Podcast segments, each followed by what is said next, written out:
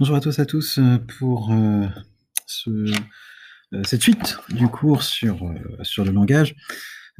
juste pour rappeler un petit peu, recontextualiser ce qui avait été fait hier, une introduction dans laquelle effectivement on posait une problématique concernant ici l'éventuel caractère spécifique ou pas du langage humain, notamment par rapport au mode de communication des animaux. Qu'est-ce qui différencie ici langage humain et langage animal Et euh, dans une première partie, euh, nous avions donné un certain nombre ici de, clés pour penser effectivement une éventuelle spécificité du langage humain par rapport au mode de communication chez les animaux. Première spécificité qu'on avait vue, c'est que d'une certaine manière, euh, le langage humain était articulé, articulé en unités euh, de sens, et euh, cette première spécificité faisait que d'une certaine manière, on ne retrouve pas effectivement ce caractère articulé de l'expression du langage dans la communication animale. Et puis, deuxième chose que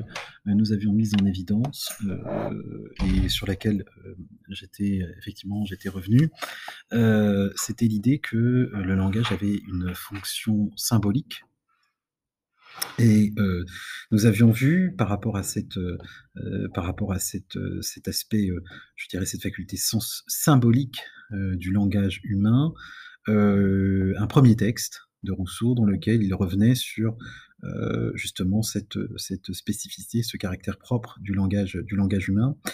ce texte de Rousseau était tiré de son ouvrage Essai sur l'origine des langues, publié en 1781. Et Rousseau indiquait notamment que par rapport euh, à la communication animale, c'est-à-dire à cette forme de langage que l'on trouve euh, chez les animaux, celui-ci, d'une certaine manière, n'évolue pas, ne varie pas.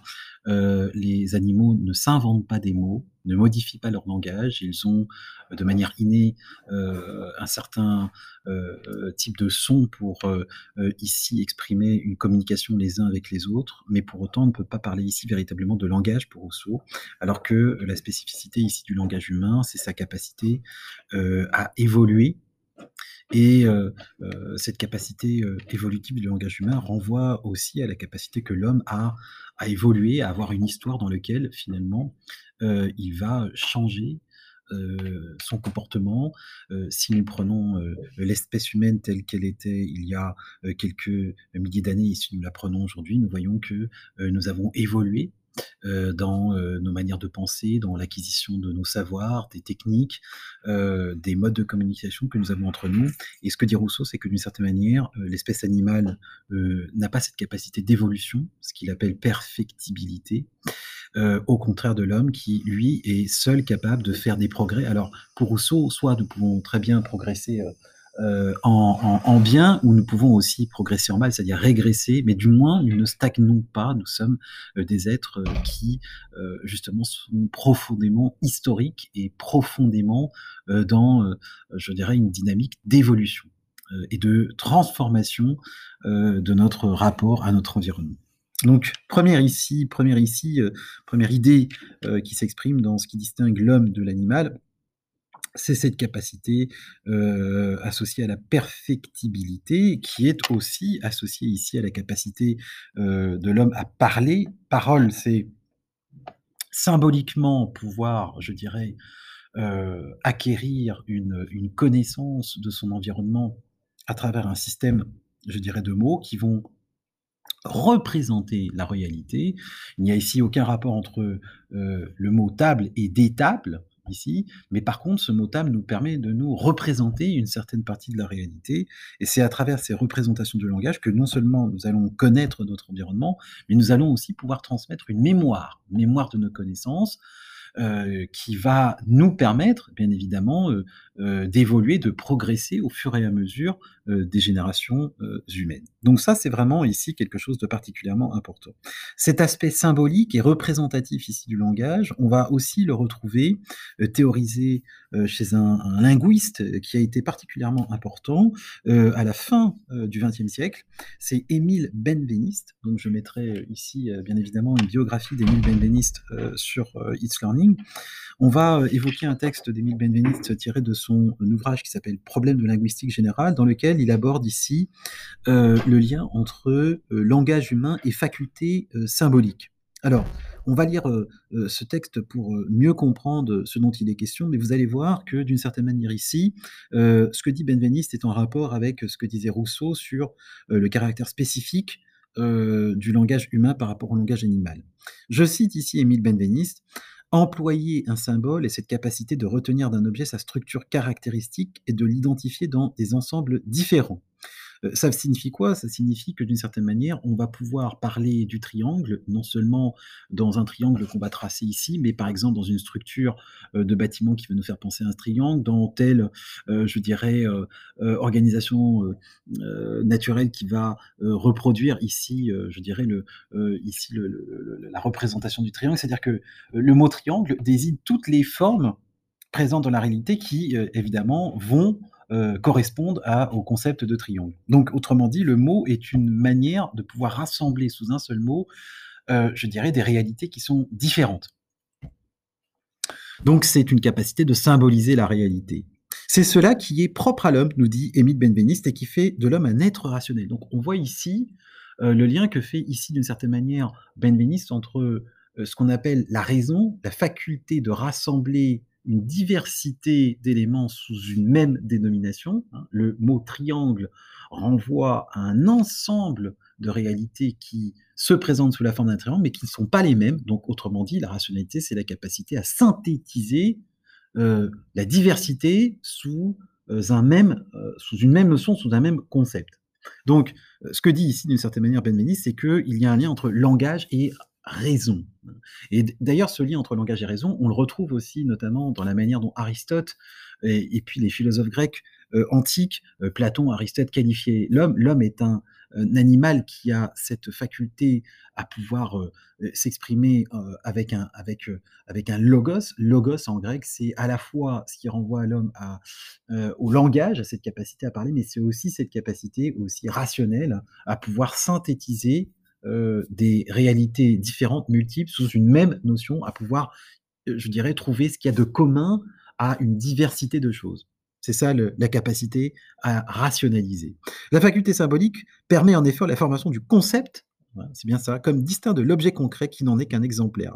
Rappelez-vous, le concept du triangle ne ressemble pas, euh, je dirais, aux différents triangles que nous pouvons rencontrer dans la réalité, mais il en est d'une certaine manière le modèle, il en est le concept. Là est le fondement de l'abstraction.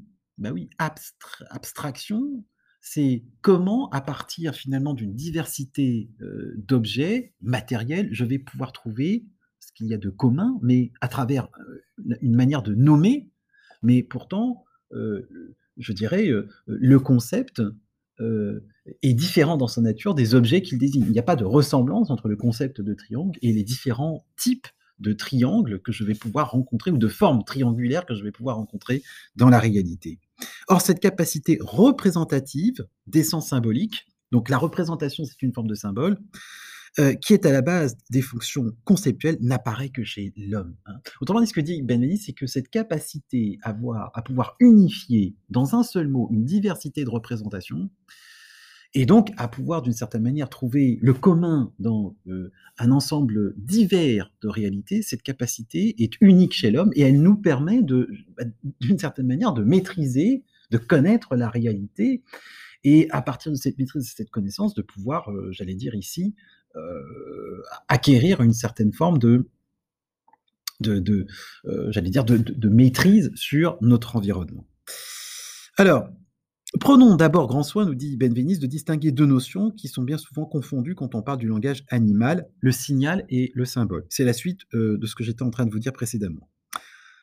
Alors, un signal est un fait physique lié à un autre fait physique, par un rapport naturel ou conventionnel. Éclair euh, annonçant l'orage, cloche annonçant le repas, cri annonçant le danger. C'est ce que nous avions vu au tout début de ce cours. Nous avions distingué le signe, le signal, le symbole, euh, notamment. L'animal perçoit le signal et il est capable d'y réagir adéquatement. On peut le dresser à identifier des signaux variés, c'est-à-dire à relier deux sensations par la relation de signal. Mais il utilise en outre le symbole qui est institué par l'homme. Il faut apprendre le sens du symbole, il faut être capable de l'interpréter dans sa fonction signifiante et non plus seulement de le percevoir comme impression sensorielle. L'homme invente des symboles, l'animal non. On dit souvent que l'homme heu, que l'animal dressé comprend la parole humaine. En réalité, l'animal obéit à la parole parce qu'il a été dressé à la reconnaître comme signal, mais il ne saura jamais l'interpréter comme symbole. Pour la même raison, l'animal exprime ses émotions, il ne peut les dénommer.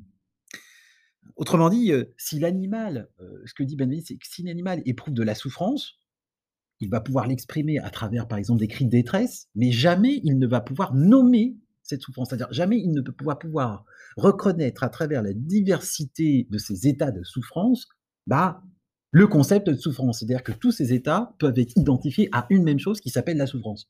Autrement dit, l'animal éprouve des souffrances, mais jamais il ne pourra former le concept de souffrance. Et c'est ça ce que dit Benveniste. C'est-à-dire que jamais l'animal ne pourra se représenter ce qu'est la souffrance. Par contre, il pourra éprouver euh, des souffrances et il pourra, à travers des cris, à travers des pleurs, pouvoir euh, exprimer à travers des signaux bah, sa souffrance. Mais jamais il ne pourra faire, il ne pourra créer euh, un, signe, un signe linguistique, euh, un mot, la souffrance, pour justement désigner ces différents états de souffrance et comprendre que finalement il renvoie à une même réalité conceptuelle. Et c'est ce que dit ici Benveniste. Autrement dit, euh, c'est une capacité proprement humaine que de pouvoir fabriquer des signes linguistiques qui sont euh, ici des représentations de la réalité, et ces signes linguistiques ne sont pas uniquement des signaux.